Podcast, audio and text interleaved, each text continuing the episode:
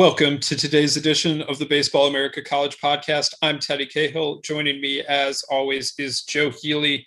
We are recording this on Thursday, May 27th in the morning. That timestamp is probably important because, as is always the case here in the final week of the regular season, things change in a hurry. Conference tournaments are underway all across the country. The conferences that are not playing tournaments this year are either getting underway today or tomorrow with their weekend series. Uh, there's a, a, uh, a, bid going to be handed out today on Thursday, the first bid of the week, as the Patriot League tournament wraps up in Lehigh with uh, with Army and Lehigh. So there's a lot going on around the country. We're going to try and get to it as as best we can, uh, not following our typical preview format. Just going to kind of try and talk through some NCAA tournament uh, sit bubble situation, field construction, all the rest of that. Uh, hit on some of the the coaching news around the country uh, as the the coaching change season has continued to to kick into high gear already, and we will uh, get to some of the the bigger stories of the week so far from conference tournaments again around the country. So a lot to get to here on today's edition of the Baseball America College Podcast, which is presented by Rapsodo. Rapsodo has become the industry standard in player performance data.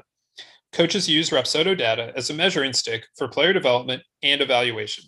The Rapsodo National Player Database is a free service that allows you to see how you stack up against your peers and provides a pathway to get discovered by scouts. You can check out the Rapsodo National Player Database at rapsodo.com slash national database. All right, Joe, we're we're here. There's a lot going on. You're uh, you're at the Missouri Valley tournament there in Carbondale. Uh, an interesting interesting experience. I'm sure I'm trying to capture as much as I can. Um, you know, watch, all, all the games from all over the country. It's uh it's a wonderful time of year in the in the college baseball calendar. Absolutely. It's been it's been so nice to be back at a conference tournament and kind of be back in that atmosphere and, and talking about not just with you, but talking with people in the press box and the SIDs and, and, and whatnot about, you know, the bubble talk and who's in and who's out and, you know, how will the committee act this year, given that it's a weird season and, and all of those things. It, it's been really, really refreshing to be back. And, you know, conference tournament week kind of gives and takes, right? I mean, on one hand, it's, it's great. The, the volume of games is great. The volume of games that really matter is awesome on the other hand, though, you know, you're so beholden to things like weather and games that go super long and, and all of that. And so it is really a grind, even if you're not at a site because you're just trying to keep up with everything. So it does kind of give and take away. And, as we approach this week every year, it's, it's very easy to forget about the uh, the more taxing parts of it and, and, just be excited about it, which is great. But uh, but boy, does it ever come with kind of a, a taxing end as well? Just trying to not only uh, if you're if you're at a site, but also if you're just trying to keep up with everything.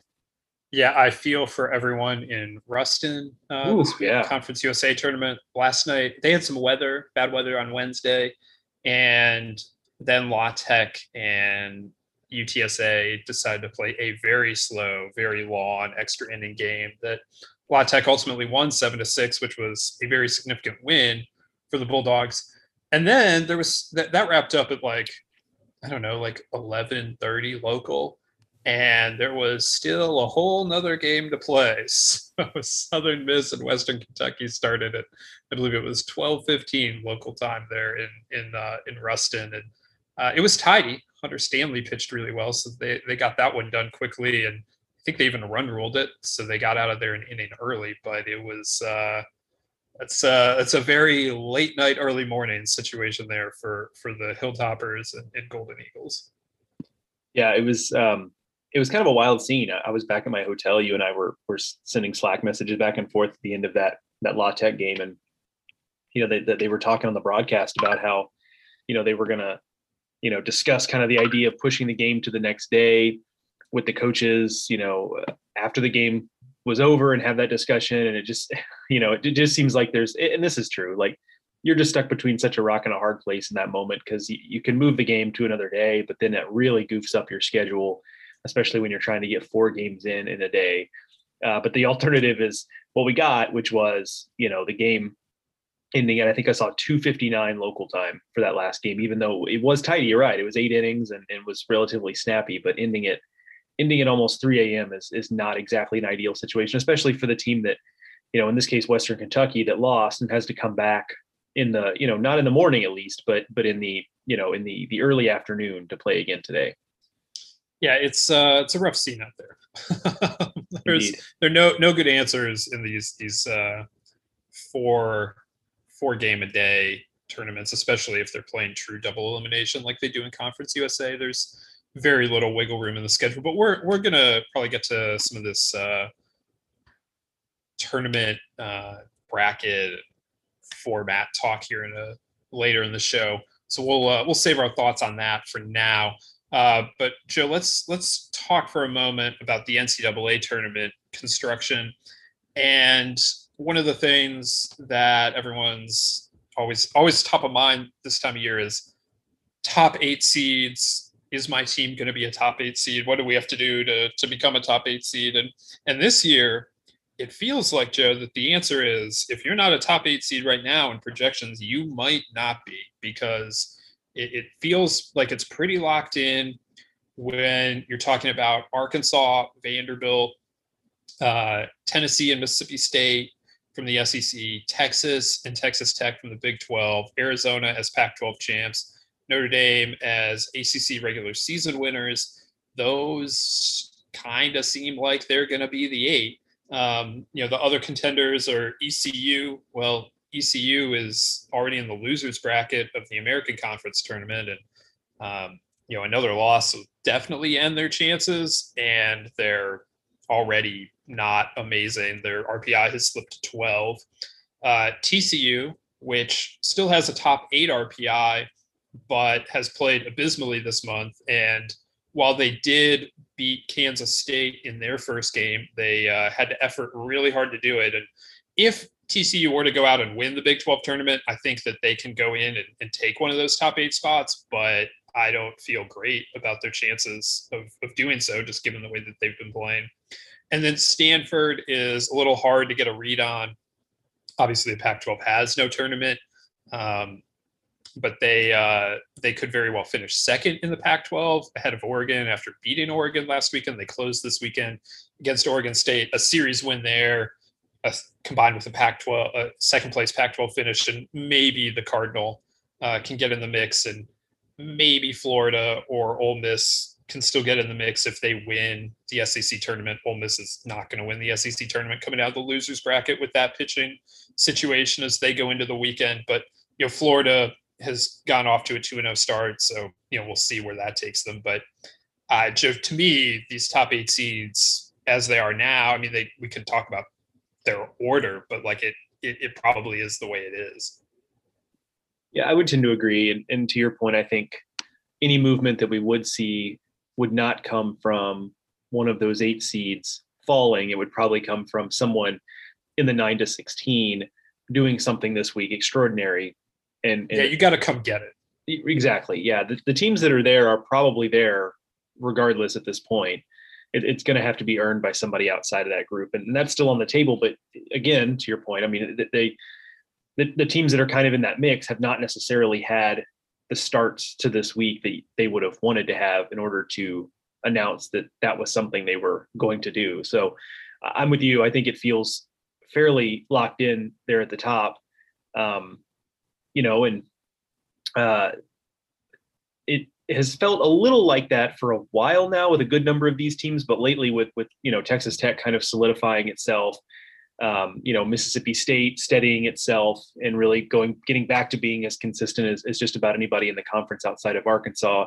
Like all of that stuff happening over the last few weeks, I feel really kind of cemented the rest of that top eight. Whereas before, you know, there were a few teams you kind of set your watch to, but we were still looking to fill out the the, the top eight there, and, and now we've and now we've done so. So. Um, you know now now it, it really is kind of a philosophical thing for some of these teams because you know if you're a and if you're if you're a team like a Tennessee for example like winning the SEC tournament might be a big deal for that program a program that's still trying to get back to being among the elite in the SEC with consistency. So maybe that matters quite a bit but for the rest of the teams it is kind of a, a good question of how much do you push this week given that the position you're in um, versus being you know in your best possible physical state for regionals next weekend. Yeah, and that will uh, will lead to a interesting situation tonight on Thursday night. So if you're listening to this on Friday, go find out. I'll, have about it at baseballamerica.com. You can read about this game. Uh, but Arkansas is playing Vanderbilt tonight, and you know, I Van Horn last night did not want to name a starting pitcher. They played first. They didn't know who they were going to play. They're going to play the winner of Ole Miss and, and Vanderbilt. They knew that, but he didn't name a starting pitcher last night. Said it would depend on who they were playing. They of course have not played Vanderbilt yet this season, and a lot of us are kind of tipping that as like, wouldn't that be a great World Series Finals? And uh, like, they should play in Omaha and all the rest of that. Well, do you at this point throw Wicklander or not throw Wicklander? Do you throw Kopps? Do you not throw Kopps tonight uh, to keep Vanderbilt from getting a look at him versus going out and trying to win the SEC tournament? Arkansas has never won the SEC tournament, uh, but they you know they already have their trophy from the SEC this season. Um, you know they're locked into the number one seed. It sure seems like. So it you know there's just not a whole lot to be played for there unless they just decide that they really want to add to their trophy case and they have to weigh that versus adding adding this trophy and, and how that affects their pursuit of the trophy that that matters the most. So that's going to be going to be an interesting one. And and you know Tennessee and, and Mississippi State already being on the losers bracket there is uh, you know makes it all the more challenging for them. I, I don't know how how things are going to play out in the SEC, but you know, just with Florida already being being in the winners bracket, they play Alabama today. Alabama really wants this game uh, in terms of bubble positioning, so it's not like that's an easy game for Florida, but uh, Florida might might end up being a little more motivated than uh, than than the the Vanderbilt and, and Arkansas half of the bracket. So that that makes that makes it interesting here as uh, as they try and settle some things in Hoover. Yeah, I mean, put me down for, you know, if you're going to be cagey, like I think that's a, I think that is a moment to be cagey if you're Arkansas. You don't have really anything to. I mean, I, you have a trophy to gain. I don't want to downplay that, but you don't have really have much to gain or lose. You know, um, so if you have a little bit of what you think might be a perceived edge, if you don't give them a look at your best arms, then I would say, um, you know, go out there and, and try to get it done without them. Um, you know, save that save those bullets, metaphorically speaking. There, um, you know, most of the time I think that a lot of that talk is kind of like, eh, you know, how much does it really matter? But you know what? If there's not really much to lose here, then then I, you know, I think this is a moment to do it. It doesn't mean you can't use uh, those pitchers tomorrow. You know, it's not because I understand that you don't want them to maybe go so long without throwing. That doesn't mean you can't use them in another spot. So um, that that would, eh, like I said, if you're going to be cagey, I think this is kind of the moment to to be that. Yeah, I think that's fair. I don't know. I don't know how much in an era of how all the video scouting that gets done, how, how much not how much benefit it would be for Vanderbilt to see Wicklander or Kopps or for Arkansas to see Kumar Rocker, uh, you know, for one game and then play them again in Omaha uh, it would probably be of some benefit, but I, I, do think that probably with the amount of video scouting that gets done now, it's less of an issue. Uh, but yeah, any, I, I, I think you're right though. Like, there's not a whole lot to be lost here, and potentially something to be gained. So, yeah, I mean, just hold if, if you wanted to hold Wicklander and Kopps back until tomorrow's uh, game or Saturday. If they win today, uh, they don't play on Friday. Um, so if you beat Vanderbilt, you know, the, the the the trouble, I guess, at that point would be that if you beat Vanderbilt today, there's a chance you see Vanderbilt again um, uh, later. So you, you, gotta you gotta decide how how that all shakes out in the bracket. But I, I would certainly understand it if if Arkansas or Vanderbilt um, made made that decision um, to to hold hold back. Uh, I kind of hope they do actually. I, I, I really want to just see this thing play out in Omaha. I don't I don't need it playing out in Hoover when you can always question motivations and stakes and all the rest of that. Like let's let's just wait and play this for real uh, uh, when when the most is on the line. All right, let's uh let's move on here to to the NCAA tournament bubble. A lot going on there this week, of course, as, as teams try to play themselves into the field of 64 and solidify those at large bids. So we'll get into that here in a second. But first, check this out. All right, Joe, let's get into the bubble. We've talked all season about how this is a soft NCAA tournament bubble. Um, there are a lot of reasons for that. Some of it's the you know the the, the wonky schedules. Some of it's you know just some down years. Whatever the case, we've arrived in the final week. The bubble is still very soft, uh, but it is it is starting to uh, starting to take take more shape. A uh, couple results in the ACC tournament have kind of helped shape that. Uh, you know, Duke has started very well. They're in Charlotte, uh, continuing their hot streak, and they're looking good. Uh, you know, Clemson and Virginia Tech had quiet exits to the ACC tournament, and, and that that wraps up their seasons for them. We'll get into Clemson here a little more in a second. Um, in the SEC tournament, Alabama and Georgia uh, have gone wins that that have been important. LSU lost they're uh, they're a very interesting bubble case now as their week is over and uh, they're they're just in in wait and see mode. Uh, Oklahoma and Baylor have gone off to poor starts in the Big 12 tournament. They need to turn it around quickly if they have any hope of playing in the NCAA tournament.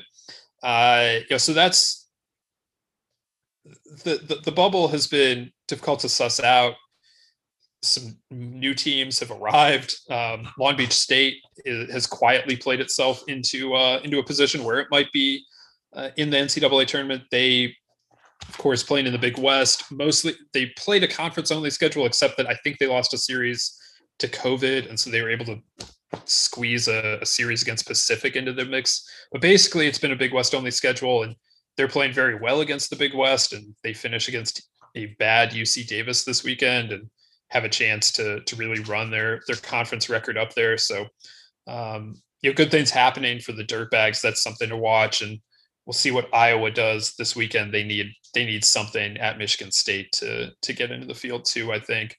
Um, so Joe, what what what have you made of of this uh, this strange bubble situation?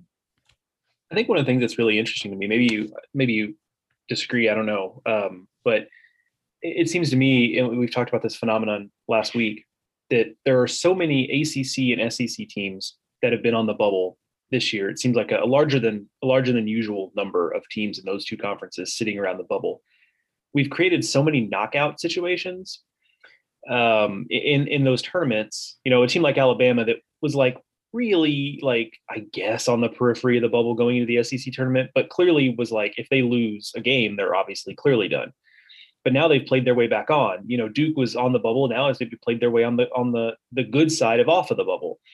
But we've got situations like that. You know, of course, we'll see what happens with Louisville and LSU beat Georgia, and so you know we've got those kind of situations happening all over the place. That it, it strikes me that it hasn't felt like there's a whole lot of room for a team like you know I'm here at the Valley tournament. I think about a team like Indiana State, like they I mean they have a decent game tonight against SIU tonight Thursday but for the most part, you know, okay, if they beat Dallas Baptist, that's maybe a little bit of a, a win that helps them. But it's hard for them to, short of winning the thing, obviously, it's hard for them to do a lot to help themselves from that standpoint when you've got these major conference teams that kind of are playing each other constantly or constantly having those opportunities. And it, it does feel a little bit like, um, and this is the way it is. This is not a lament. This is just a, an observation that teams that are a little bit ascendant, like like SIU, like Long Beach State, even though Long Beach State has we've we've now taken notice, it does feel like those teams maybe are in a position to get elbowed out a little bit more so than normal. It just maybe there's not as much of an opportunity for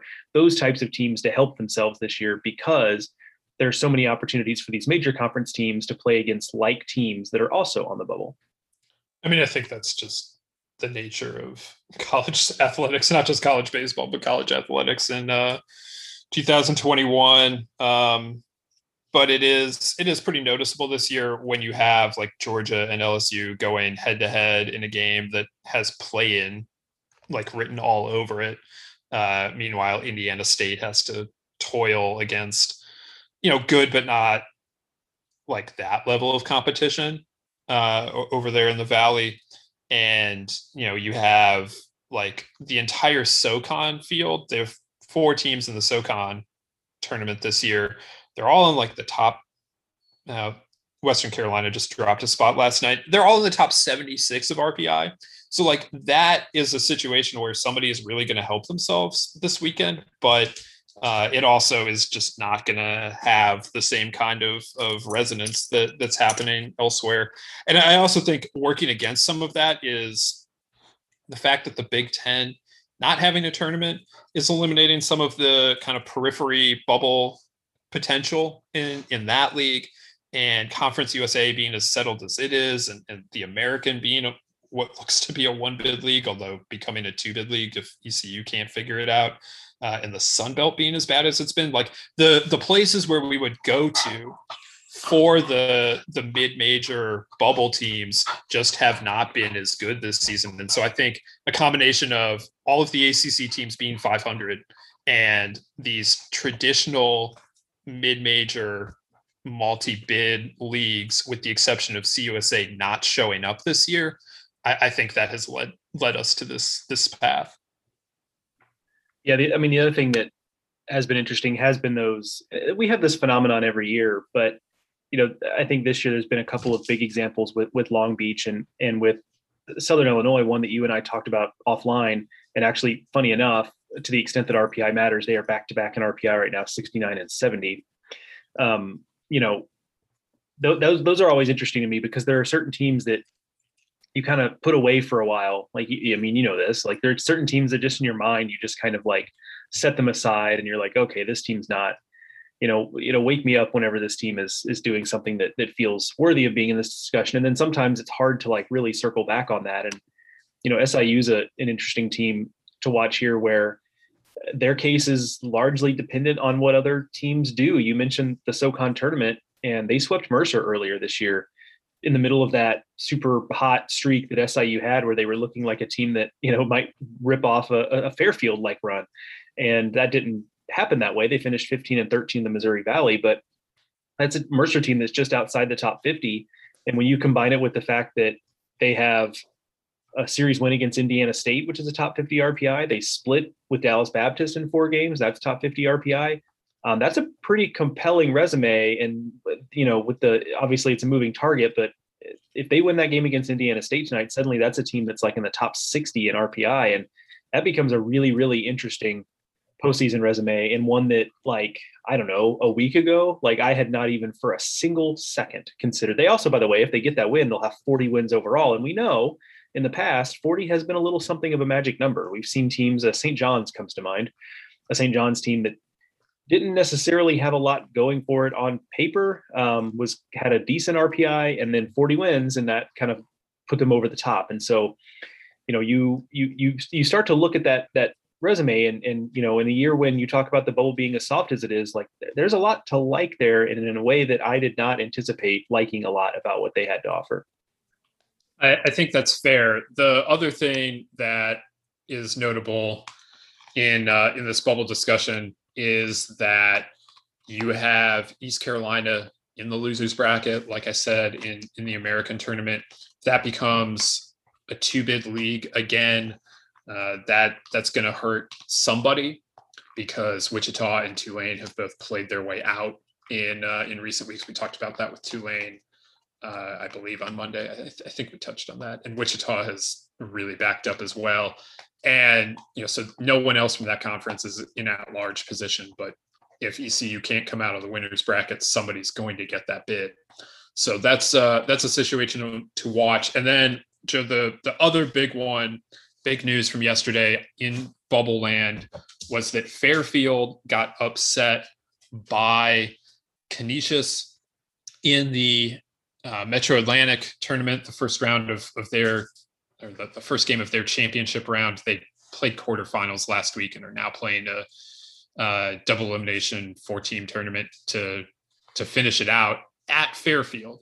So Fairfield loses just its second game of the season they lose four to one. And Fairfield, of course, we've talked about it before. They ran off, you know, that huge winning streak to start the season.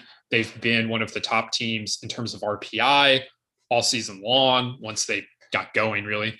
And they, uh, as a result, have this like really funky resume. And right now, they're sitting at uh, 35 and 2, number three in the RPI. Their RPI barely moved despite that loss yesterday. They dropped one spot ultimately. For a while, they were number four, and then Texas lost. So they they dropped all of one spot for losing to Canisius. They're in the losers bracket. They're at home. If there's any team in the country that can win a conference tournament from the losers bracket, it is Fairfield. They're playing at home. They have they they dominated that league all season long but they are also one just one loss from being out now. And we've really struggled to to grapple with what fairfield is this season what their resume is playing conference only dominating a conference that is not typically a very good conference at all. What do you make of all of that? And it had just been kind of a like I've always known that we might get to this point where we have to determine like, okay, are they in or they out as an at-large team? But I was hoping that we would avoid it. I still am hoping that uh, because it gets messy in a hurry. Uh, before we get into why it gets so messy, Joe, uh, just what, what did you make of, uh, of of Canisius going on the road and, and getting one of the biggest upsets of the week? You know, I kind of had a little bit of a feeling in my gut about this one. I was talking in the press box with somebody yesterday here at the Valley. They were asking me about it. And I said, you know, Fairfield had kind of been playing with fire.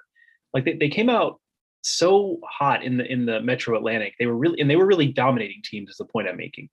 And then later in Metro Atlantic play, like I, I get that you just you can't keep up that level of intensity all season, even in a shortened season. So you're, you're going to have slip ups. And the fact that they didn't have more slip ups and take more losses is incredible but they had had some scares, and they even had some scares last weekend against Manhattan. They swept that series, but you know they they you know got really pushed by the Jaspers, which were not a good team this year. And so I I think they had been playing with fire a little bit in a, in a way that maybe didn't go noticed. And so I'm not too surprised they got got here at least in, in one game. But but you're right that if any team is is really set up to do that, it's it's them. I mean they have the pitching depth to do it, and obviously the belief to do it and, and perhaps taking this kind of losses is is what they need. But I was not I was definitely not gobsmacked by the fact that they, they took on a loss here because it just it, it felt like there was a little bit of inevitability based on the way they had been playing coming into the week. Okay, so now let's let's work through some some of this Fairfield situation if they do need the at-large bid. I wrote about this at baseballamerica.com last night and my views on this have evolved probably just over the last couple of weeks. They you know we can we can sit here and say rpi doesn't work for a team for a conference playing conference only games. The maac is a closed system. Rpi is not built for that. It is built to measure teams to compare teams across regions across conferences. To do that it needs inter region and inter conference data. If you deprive it of that data it cannot work properly. It cannot work as it is designed to work. So that number three RPI next to Fairfield's name should come with like 25 asterisks. They just, it, it can't do what it's being asked to do. Now, that being said, the committee has, the selection committee has never come away from, ne- never said this year that they are going to treat RPI all that differently uh, they were given an opportunity in the fall to work through changes to the formula for this year. They declined to do so. They believed that RPI was was going to be fine. Well, here we are. It's not fine, but they, you know, Fairfield is going to be in the top ten in RPI on Selection Monday. There is no way for them not to be right now, and so to if they take that that second loss here they get knocked out of the tournament, they're going to be looking at, at absolute worst, a 35 and 3 record and a top 10 RPI. I mean, it, it's just going to be hard to not put a team like that in the field. I don't know whether I think they should or shouldn't be. I mean, I, I just know that those two data points are going to be very compelling. Also, that they dominated the the league. They won the regular season title. All the rest, th- those are all good things in their favor. What's working against them is going to be just whatever the regional advisory committee says. But I still would kind of expect the Stags to be rated relatively well in uh, in such a an evaluation. So that's that's one end of it. And Joe, before I complicate it, just what do you think about about everything that that that that would present to the committee? It's so we, have oh, never had a we've never had a case like it. I mean, that goes without saying, I guess. But there's just it, it's worth repeating that we've just never had to grapple with a case like this. We've had examples of teams that have dominated regular seasons. I mean, how many Bethune Cookman teams 10 years ago, you know, just absolutely laid waste to the MEAC and were undefeated in conference in the conference play. And they always won the automatic bid, so it was fine. But uh, those teams, we, we would have never been having this discussion. Um, and so the fact that the schedule has set up this way, and the fact that let's not downplay to your point, the fact that that RPI is just is, is where it is. It's just right, you know, it's it's it's hanging out in the top 10 and is going to hang out in the top 10 all season. Has added a layer to this that, that was not there with Bethune Cookman or Alabama State from whatever it was five years ago, what have you. That is adding a layer of complication to it. I'm of the the I am of the opinion that uh, this is a philosophical thing. I mean, uh, there are reasonable people can disagree here, uh, and this probably will not be a surprising take for me. But I'm just kind of of the opinion that I would have I, back in 2008 or whatever, like I would have wanted Bethune Cookman in the field if they didn't win the auto bid and they just you know, you know, basically uh, stumbled in the conference tournament. I, and I I want Fairfield in this field if they don't win the Metro Atlantic tournament. And uh, you know, at the risk of, of getting a step ahead of you here, like you know, Jackson State's in a similar place. But I think that's what to me, what this NCAA tournament field should be about. And I guess the counter argument is, hey, well, then don't play a conference tournament, um, and that's fair. Uh, certainly, I, I, would I would hear that, um, but I just think that uh, these are the types of teams in these types of seasons. I want these types of teams and, and seasons celebrated, and you know, I don't know that they will in every case, and actually, I know they won't in every case. Um, but Fairfield is a unique one, whether it's fair or not. Uh, I think that's a team that's going to get consideration. If you, if I were a betting man, I'd say if they get eliminated in the MAAC tournament, I think they are going to be in. If you were, if I were a betting man, that would be the bet I would make. And I, you know, whether that's fair or not, I don't know. Whether that's good for the future, uh, to the extent that matters, of the tournament selection committee, because that is an interesting precedent to set. Um, I don't know. I'm not smart enough to really suss that out and, and really predict the future on that. But I would advocate for them being in. And I think, again, if I were a betting man, I think that's the direction it goes. All right. So let's add another layer of complication to this. Fairfield, 33 and 1 in the regular season in the Metro. They played no non conference games. Their RPI is number three. Jackson State, 24 and 0 in the SWAC in the regular season. They get got in the SWAC tournament championship game. They finished the season 33 and 9 because they did play conference non-conference games and they go or you have to scroll all the way down to find them in RPI at number 121. That really is through no fault of their own. Their non-conference strength of schedule is 11. They played teams like Mercer, Ole Miss, Mississippi State. Their non-conference RPI is 79. Like, again, this is really no fault of their own that they are where they are, but they are where they are because they play in a conference with a bunch of teams that played very poorly in non conference competition. Um, and that has brought down everyone's RPI, including Jackson State's in that league. So here we have potentially if Fairfield takes another loss. You have two teams that dominated their conferences in the regular season. Fairfield taking just one loss, Jackson State going undefeated. The difference being just that Jackson State happened to play in a conference that said, yes, you can play non conference games this year. And Fairfield played in a conference that said, no, we're going conference only. No judgment on either of those decisions from from me here. I'm not not trying to I'm trying to say like the Metro really screwed up and they should have played non conference games or whatever. But what I am here to say is that if you do not treat, if the selection committee does not treat Fairfield and Jackson State the same, what you're saying effectively is that the SWAC should have not played a conference tournament. If Fairfield is in, Jackson State is out. Uh, not not not a conference tournament. The SWAC should have played no non-conference games. That's what you're saying if you're saying Fairfield is in, but Jackson State is out.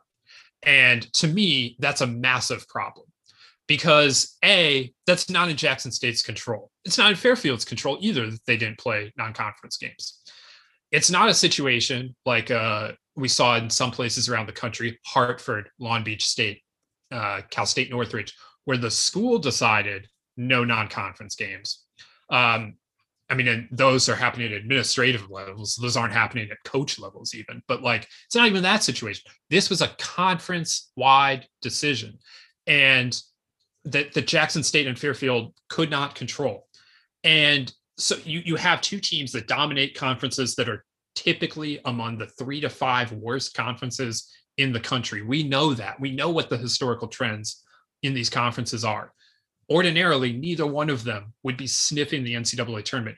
But if you're going to consider Fairfield, I don't see how you can't also consider Jackson State RPI 121 or not because if you're if you're going to put Fairfield in and not Jackson State, all you're saying is sorry Jackson State, you shouldn't have played those non-conference games.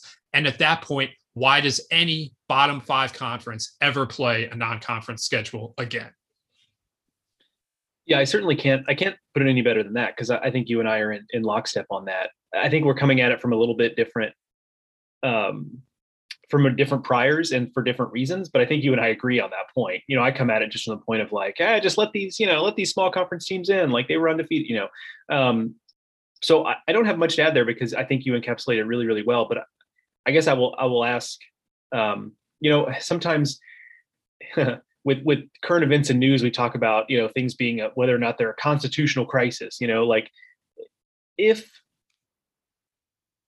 Fairfield gets in in this scenario, whether the committee means to or not, they are setting what could be a precedent. It doesn't have to be a precedent.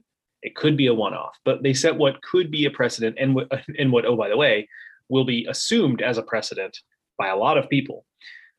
So would you say if, if Fairfield gets in and Jackson State doesn't, um, I mean, w- would you go so far as to say it creates kind of an NCAA baseball selection committee version of a constitutional crisis here? Because I mean, I think most people kind of, I think most people will rightly, this is my hunch, will rightly look at it as just like weird year, one off. Okay, we're moving on.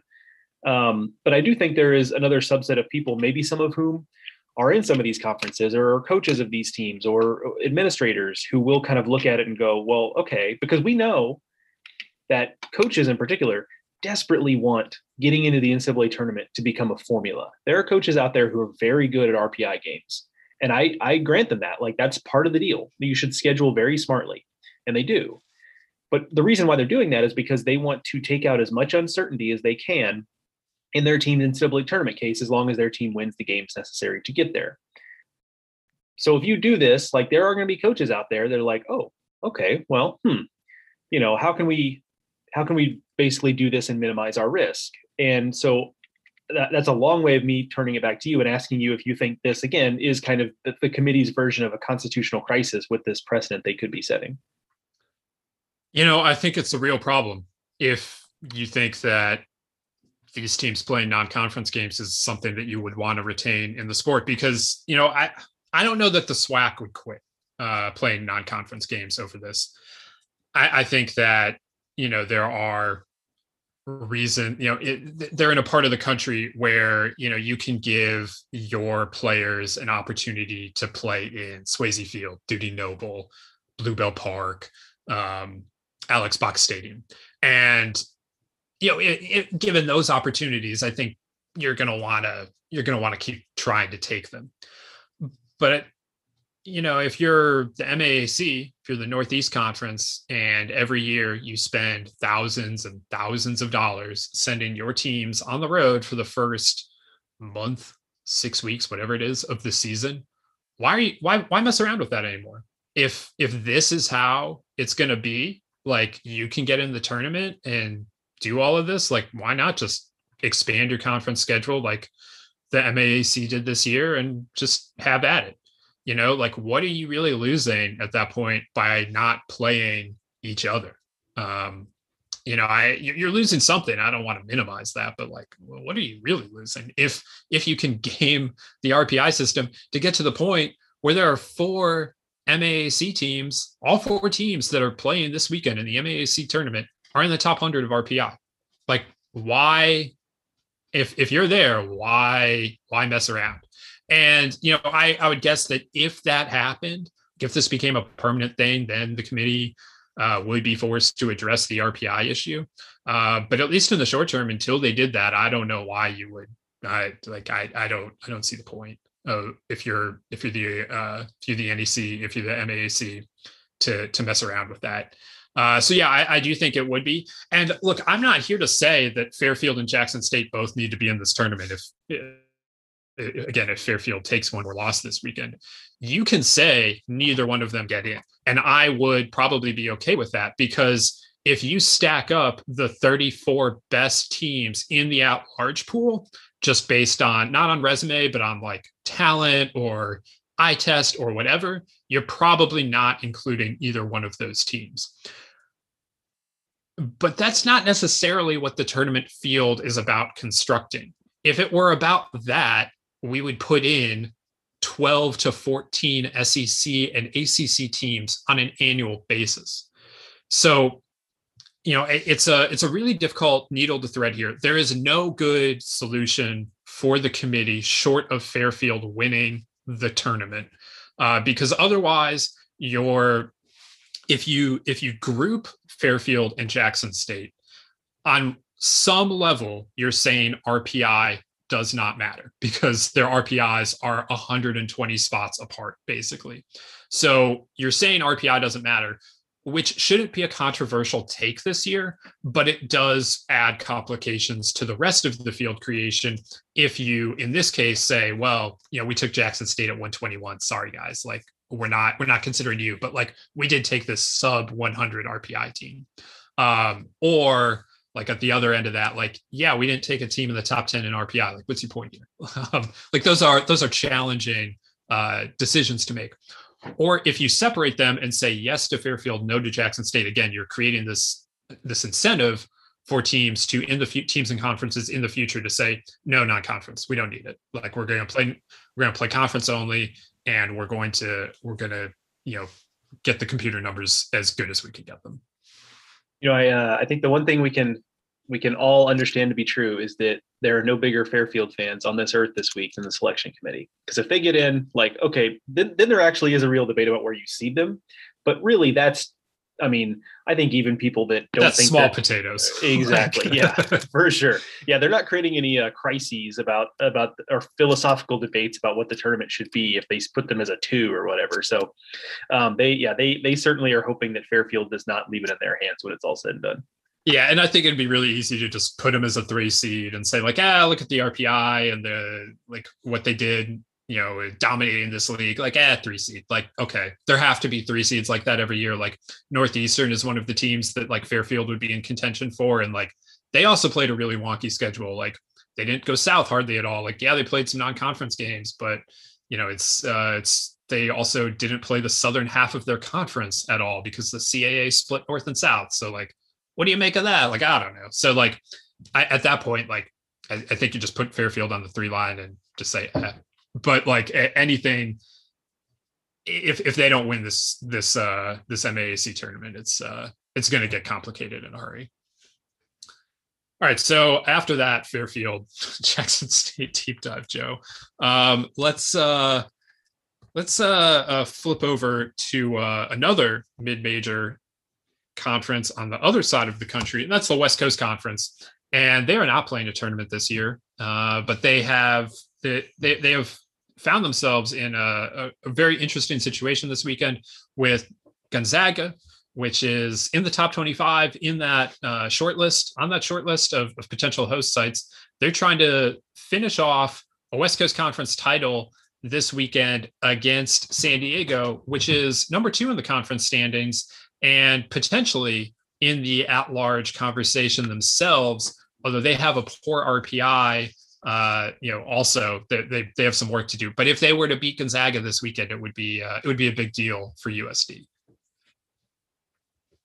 Yeah, it's, it feels like a little bit of you know, in some ways, I guess maybe it's um, uh, I don't know, I don't know the right word, but in some ways, I guess it's it's kind of nice for San Diego. Like, obviously, they'd love to be in a better position because their resume is their RPI actually is fairly high considering how relatively empty their resume is.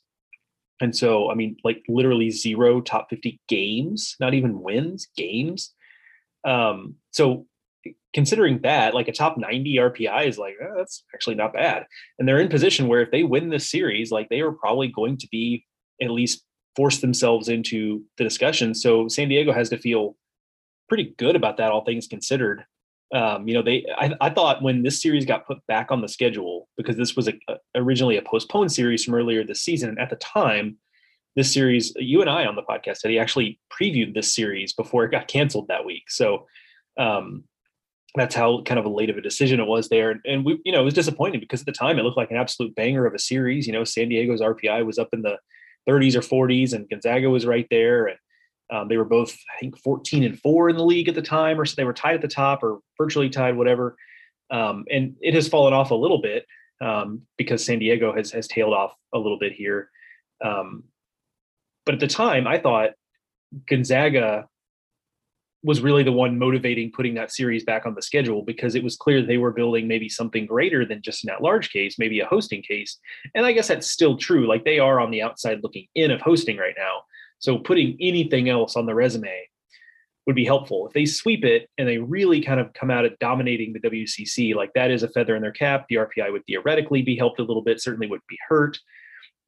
That would be something. But I think now it's shifted to where San Diego obviously really needs it now. I, I did not anticipate how much they would end up needing it because at the time I didn't realize how much their their numbers were going to sag. So the you know I, I don't have a ton of confidence based on the way San Diego's played that they're going to be in this series um, given especially what Gonzaga has to play for in this instance, but they absolutely needed it. It's a last stand situation for San Diego. It's now or never, and that puts a lot of pressure on the series. But on the other hand, considering their resume is pretty light as it is, they have to feel pretty good that hey, you know, if we win this series, we're, we're probably right back in the mix. Yeah, I would I would definitely say that. And you know, Gonzaga, we don't have as projected host right now, but like they're really close. I just they're it's a really hard resume to evaluate. Um, they, uh, you know, their RPI is just ahead of the CUSA teams. Like it's Gonzaga, Southern Miss, Charlotte, and La Tech as play opens on on Thursday, and the resumes probably couldn't be any more disparate outside of the RPIs. Like Gonzaga just doesn't have the same kind of uh, opportunities out in uh, in their part of the country that they do in, in CUSA countries. So things look very different in terms of like just overall games against top 50 and 100 opponents and you know dispensation is typically given to teams out west because of that but at the same time like i don't know it, it it's going to be interesting to see how that shakes out and uh, gonzaga can uh, can clean that up themselves this weekend with uh, with a, a, statement and perhaps they can push ahead of a head firmly ahead of those those CUSA teams. It's uh, the host race at the back end remains very interesting. Old Dominion remains in the in the mix as a traveling one seed, and you know th- there's just a lot of permutations still in place. So Gonzaga needs something this weekend. San Diego needs something this weekend. And oh, by the way, the West Coast Conference title is still in play here. So it, it just makes for a very interesting uh, overall series here on the final weekend. Probably the most interesting one of all because remember the Big Ten is locked up. Nebraska won that last week. Arizona won the Pac-12 last week, and the Big West is not done, but it might as well be. UC Irvine needs just one one win or one loss from UCSB, and they win that title. So this is the uh, this is the one where there's probably the most at play of the of the conferences that aren't playing uh, tournaments. I guess also in the MAC, you know, Central Michigan and Ball State are, are, are still duking it out, but um, you know, and, and, both have at large chances where they don't fall short, particularly Ball State. Uh, but the uh, the the at-large chances of San Diego are very real, as are the the hosting chances of of Gonzaga. Yeah, it's. I mean, for the conference in the WCC, the best scenario is probably San Diego sweeping this series, getting the auto bid, because Gonzaga would still be an at-large team. They obviously would not be hosting. Well, I, I guess it depends on whether you think hosting Yeah, or getting true. two teams a in would be more significant. Yeah, that's that's a good point. Yeah, I guess I and, and, you know we will. That's a, just a philosophical thing that I guess we won't solve here, but that, that that would be an interesting debate. But yeah, as far as getting the number of teams in, that's the best scenario. But yeah, I mean there is- there is something to hosting, you know, and having that opportunity. So uh, yeah, certainly uh, certainly interesting there. I, I hadn't considered that that maybe that would be. But yeah, I don't know either way. But so I mean, just absolutely series of the year in the WCC, and we had to wait a little extra time to get it, but at least we're getting it now. I mean, no one in the WCC has hosted since USD did however long ago, right? Like, I, I don't think anyone, I don't remember any of these teams hosting. Yeah, I think that's right. And, and part of it is, you know, I think there's been years when maybe Pepperdine would have been in the conversation, but they can't really host, or they they can, I guess, but like they, you know, it's it's it's a mark it's against complex. them, right? It's Yeah. it's a mark against them their their home field situation. So there might have been chances where they've definitely, especially when Steve Rodriguez was at the helm, they've definitely had years where they were in the mix. Uh, I don't know whether that was before or after San Diego is hosted. I'm not sure the timeline there, but that's that's certainly part of what hamstrings them. There is that for a long time their premier team in the conference was not one that the that the committee was was super excited about having host, which is a, which is a bummer because like much about Eddy D. Field Stadium in Malibu is incredible. Uh, the actual stadium is not on the list of things. yes, that is uh, that is definitely the truth. So that that's uh, that's a series to watch this weekend. Uh, Joe, let's uh, let's chase down a couple storylines from the week in in conference tournaments.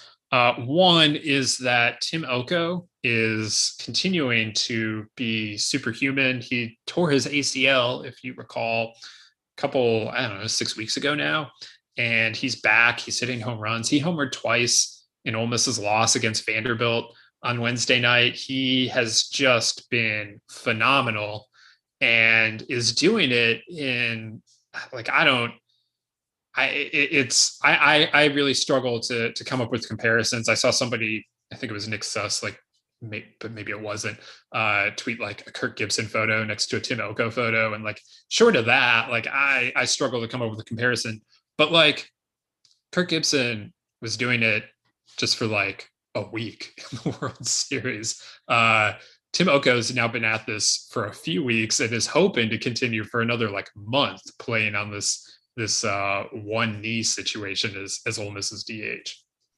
like I have to imagine what they've gotten from Tim Elko has has to have been like several standard deviations better than what they expected. Because you know and it still has mostly just been now he's he's gotten some like multiple at bat games and he's running a, a little bit. It's not you know he's not out there going first to third on singles but like he's moving a little bit. And you know early on in this experiment and that's very much what it was you know, it was very much like he's going to get one swing basically, and if he doesn't hit it out of the park, it's he's going to be out essentially. And like, so It was the Kirk Gibson experience. yes. So two thing, two things there. One is he has done plenty of hitting it out of the park, so like that part has been true. But also like, you know, like I said, he he's running a little bit, and he you know had a sing a sharp single last night. So I just I've been amazed. I mean, superhuman is the exact right way to put it. I've just been amazed at, at what he's been able to do, uh, you know, and not crumple onto the ground in a, in a heap every time he tries to take off. And I and I understand with a torn ACL, it's more about cutting and not about straight line running. I, I get it, um, but still, um, to not lose your balance running a little bit, you know, and, and kind of hurting yourself worse is, is pretty impressive. And I, I wrote, um, I forget where what I was writing. Maybe it was in a top twenty-five capsule or something like that. But that you know, Elko at this stage is not going to be the type of hitter that can carry an offense. But like maybe I was wrong. I don't know. Like if you hit two home runs against Vanderbilt, like that's pretty much carrying your offense. And you know, it wasn't enough on that day, but my goodness, like I, I might be wrong about that, but I was just kind of assuming that we'd be going one at bat at a time here. Yeah, I when he had the injury and they said like ah, he might not be done for the year. He's going to try and come back. I was like, okay, but like really though. And he came back faster than I would have even anticipated him trying to come back. And he's come back far better than anyone could have reasonably expected. uh, definitely myself included on that. And it's it's been it's been so impressive to to watch how that has unfolded and um, you know I, I can't imagine the pain he's playing through and all the rest of it but like just what he's providing to to that lineup right now is is massive and uh, you know also just the emotional and psychological lift for that team to to see a guy who has played so many games in that program who clearly is very well liked and, and very well respected to see him be able to contribute i i just imagine in a locker room setting that that has to mean a lot to uh, to the Rebs. All right, the other story from conference tournaments so far that I want to touch on, Joe, is Clemson. Clemson is out; their their season is done in the ACC tournament.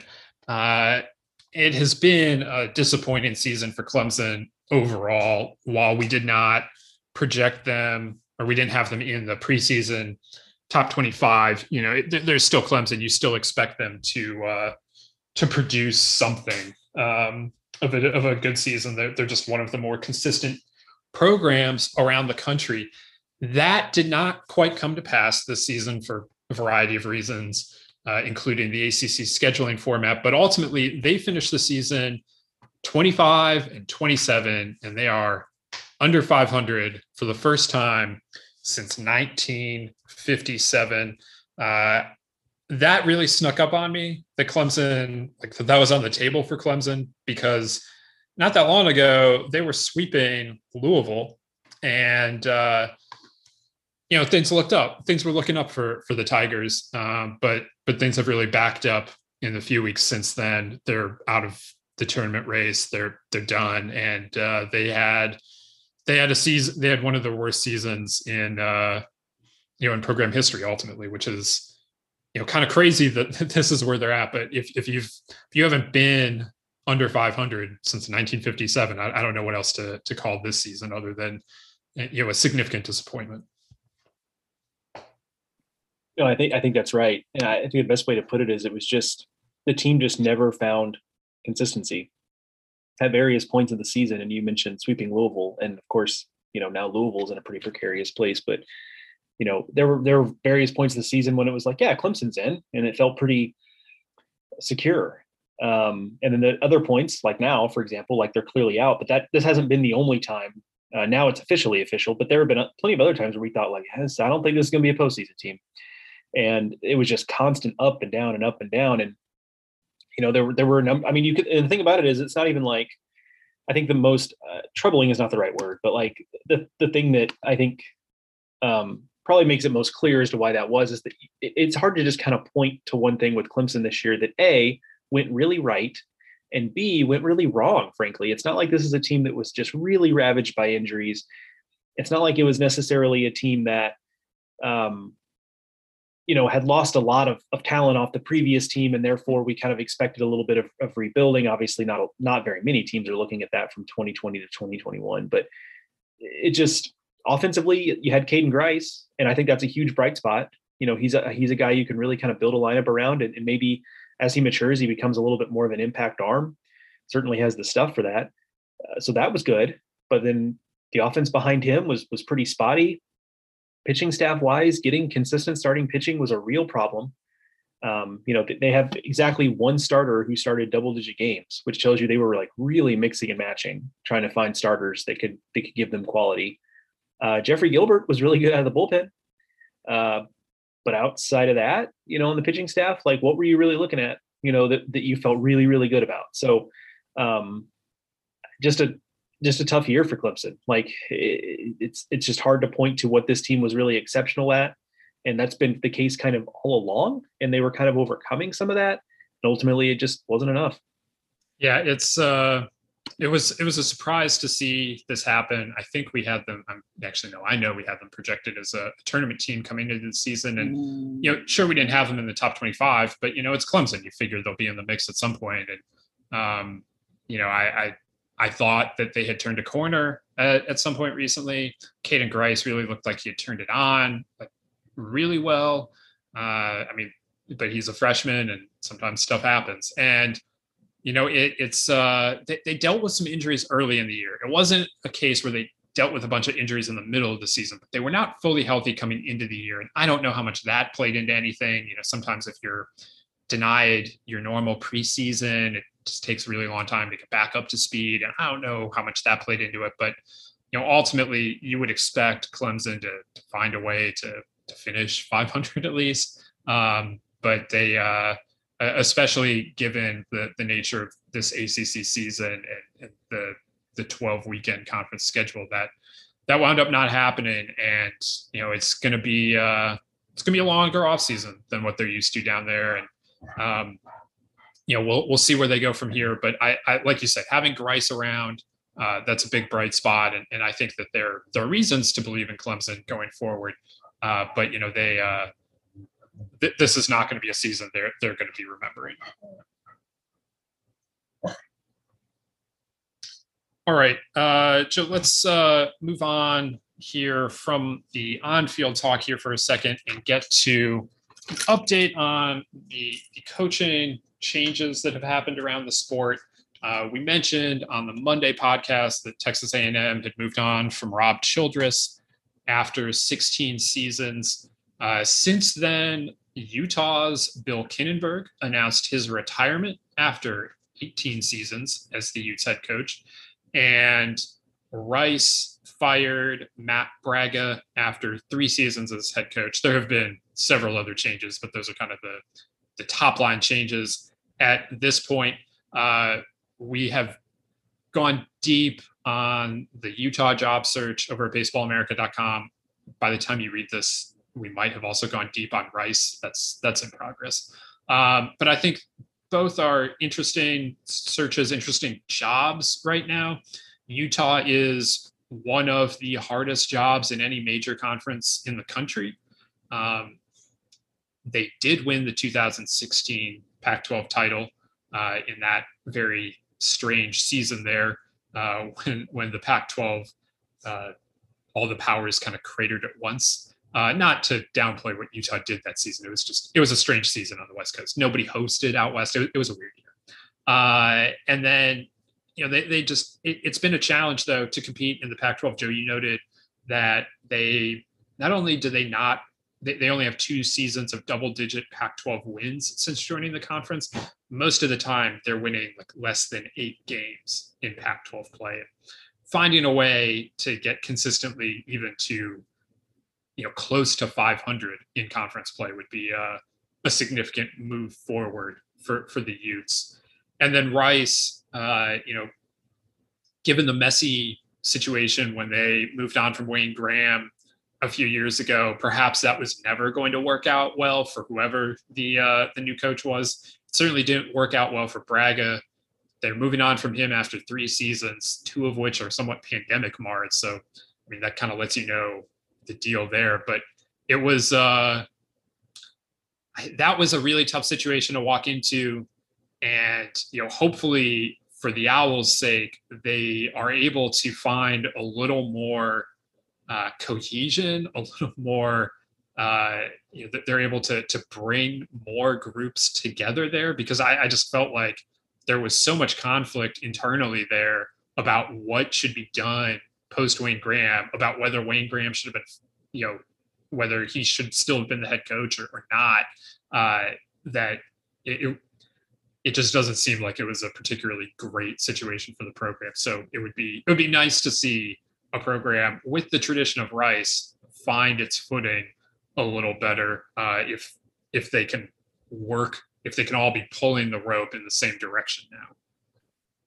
Yeah, I mean that's kind of always the case when you you have a legend going out and there's not necessarily and, and it's clear that the legend wants to stick around and the administration wants to move on and there's they're kind of at loggerheads about that and that's kind of always and i don't you know I, I don't know the intimate details of the situation but it was pretty clear that you know if it wasn't that wayne graham still wanted to stick around it was that maybe wayne graham wanted a little more influence in what was happening and we can argue about how much that should be and you know all that kind of stuff but it is what it is and there were some extenuating circumstances with rice thought they had some other candidates lined up and that fell through. And so they end up with, with Bragga and it, it, you know, it felt like an odd fit from the start. It's tough to argue with Bragga's credentials for what they were, you know, building up Tennessee Tech, a program that, you know, I don't, I don't mean to be crass about it, but just doesn't have a lot going for it in in, in a lot of ways, and, and to turn them into the most consistent program in the OVC over a pretty significant period of time, and, and getting to getting to a daggum super regional for Tennessee Tech. I mean, geez, that that sentence itself is incredible, and so you can't really argue with that. And I think, you know, Bragga now, you know, I think he he'd still be a good fit at a program that he can build in the same way that he built Tennessee Tech, and so. Um, but it just did seem like kind of an odd fit. You know, he he hadn't ever, you know, coached in the state of Texas. You, you know, uh, he had never really coached at a private, hadn't at all coached at a private school like Rice. Uh, you know, highly academic, expensive, all of that kind of stuff. So it it just was kind of like felt like a square peg in a in a round hole, and it is pretty abrupt. But the thing about it is that. You know, Rice was actually had a fairly veteran team this year. You know, Braden Comeaux, Bradley Knighting, uh, grad transfer, and Will Karp. Uh, you know, um, they had some players who were juniors, you know, going into senior years. Like this wasn't like he was playing with a team full of freshmen. I mean, there were some younger guys that had impacts. Guy Garibay, one of them, a two-way player, but um, it kind of felt like a deal where if they keep Bragga around, like it wouldn't have really been fair to. It felt like they they they were in a position where they felt like they needed to either cut bait now, or you were probably going to need to fairly give him another two or three years, because the roster was going to turn over a decent amount after this season. And so, would that have really been, um, you know, are you are you in a better or worse place if you give him another year, but next year is kind of similar because it's now now it really is a young team, um, and that's the question I think Rice had to answer. And I think they decided, you know what, we we can't risk it getting any worse, and so we need to cut bait here and try to try to improve the situation. And we'll we'll see if they were they were right or not to to do that. Obviously, we'll we'll just find out based on what the the next guy does. Uh, quickly on Utah, I mean, you're right. It's it's kind of incredible to me that you know they, they had that big 2016 season and then it, they were pretty decent in 17 um, but other than that like it's just been a real struggle to be competitive in the pac 12 and, and if you look at the history of utah that's not a huge surprise. I mean it, it's not like that was a team that was running the show in the mountain west conference when they when they moved up. It was a basically a 500 team in the mountain west conference that got thrown into the pac 12 for reasons that had nothing to do with baseball. Um, so the fact that Kinneberg had led them to the heights that, that he led them to, I think should be a credit to him. Um, but the trick now with Utah, I don't think anybody's in, in conversations I've had about that job last few days. This has only reaffirmed that, but it, it's not a job you go into expecting, hey, we're going to become a real player in the Pac 12 year after year. It's about can we get the valleys in this, the peaks and valleys? If, if the valleys cannot be, you know, six and 24 in the Pac 12 and can instead be 11 and 19, um, while still having while still peaking every three to four years. Um, that's to me what this hire is going to be more about, less about trying to turn it into some kind of power. Not that not that Utah wouldn't take that, but it doesn't feel like that's a particularly realistic goal. I think this is just kind of more about mitigating how bad do the does, do the bad years get and trying to keep those from being the types of years where they're just not competitive. If Utah wants to become a power in the Pac 12, like I think, first of all, I think it could be done you're in Salt Lake City, um, you know, there there's there's things to sell about the job. It would be challenging, but I think it could be done. Like, I mean, let's face it, Oregon State is not in an unchallenging place, and they are one of the Pac-12 powers. Um, but to do so, Utah would have to invest not only in the next coach, but also pretty heavily in everything around the program. This is a, a team that you know shares a ballpark with the AAA team, but it doesn't really, you know, Duke does that and it's fine because Duke has a a great on-field facility that they can practice at. Utah, eh, they they don't have what Duke has, so they need to. If if Utah were really serious about trying to trying to become a power, they they need heavy investment, uh, and I'm sure they know that. But if if they just want to be a little more competitive, I think the next coach can do that with you know some investment, but you know working with some of the things that they have. Uh, you know, Kinneberg did a great job bringing them into the conference. Now the next step is to to try and work towards 500 more often than not. And the, the great thing about being in the Pac 12 and why this job is still going to be relatively attractive is because that if you are in 500 in the Pac 12, you are minimally like on the bubble and you know so that that is that is why you know some coaches will be very interested in this job even knowing the challenges that it that it presents so i think they can get a pretty solid coach here uh, I think Bill Kinneberg was a really solid coach. It's going to be more about then, like, okay, what do you do to to build this further, and what kind of support are you going to get behind the scenes? Uh, at Rice, they can go a number of different directions. It's an attractive job. You're seeing what Conference USA is doing this year. That probably only makes things more attractive in Houston. Um, clearly, though, there's there's some stuff that they have to work out, and everyone in Houston probably also needs to understand that it's not 2003 anymore. And I'm not saying that they don't understand that, but it is important as they go through this that that that is uh, an understanding that college baseball has changed. Rice's place in college baseball can still be a very good one, but uh, you know what happened in 2003, 2004 under Wayne Graham was absolutely special and should be very celebrated, but should not in any way be the standard that that Rice is measured against in 2021. Yeah, I mean, here's a comparison both schools will hate, fans of both schools will hate. You know, we we've talked about how with Nebraska getting to the heights that Dave Van Horn led them to um, is a tall task that that may never be repeated for reasons that have nothing to do with the program or Will Bolt or, or whoever, um, but just because of conditions around the sport and the fact that Nebraska is not in the Big 12 anymore.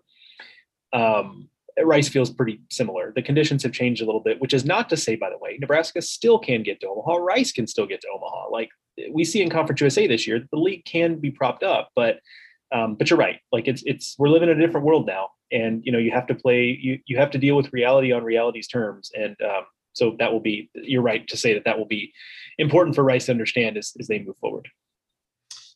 Yes, and I, I feel for Bragga. I don't think he got a particularly great shake there. But like I said, it's a uh, it's a challenging situation to to walk into, um, replacing a legend, especially a legend that has has left in in that situation. I, I, think he'll he'll be a good fit again as a head coach somewhere or as a hitting coach if he uh, if he's a great hitting mind. He's he's been a head coach for a really long time now, so I'm, I'm sure he can get another job at that if that's what he's looking for. But if he uh, if he wants to be a hitting coach, there uh, places would do well. You know, he he's going to bring a lot of energy, and you know the the numbers, especially Tennessee Tech, even even if it's an offensive environment. I mean, the numbers were they they they speak very well for themselves. So, uh, happy trails to Bill Kinneberg, and and hopefully the uh, the folks at eh, on Bragga's staff, Bragga and, and the folks on his staff can uh, can find good landing spots as well moving forward.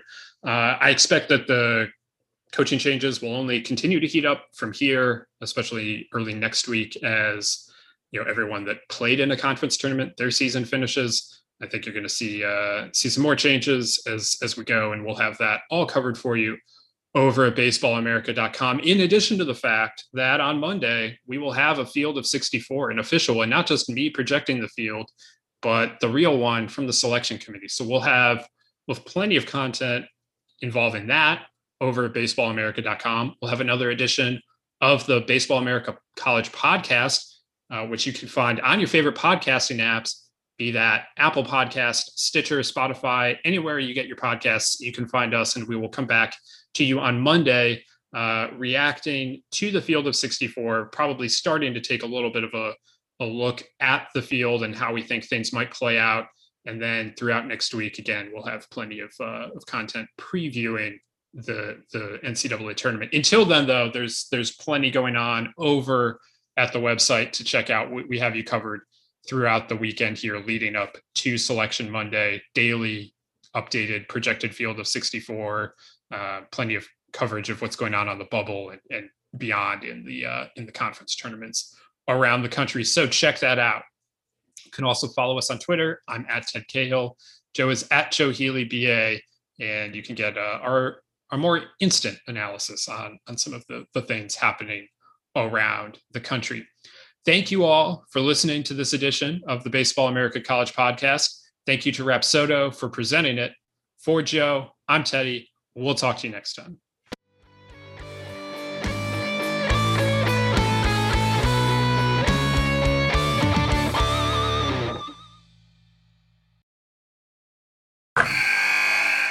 Wilson, you sent the game winning email at the buzzer, avoiding a 455 meeting on everyone's calendar. How did you do it?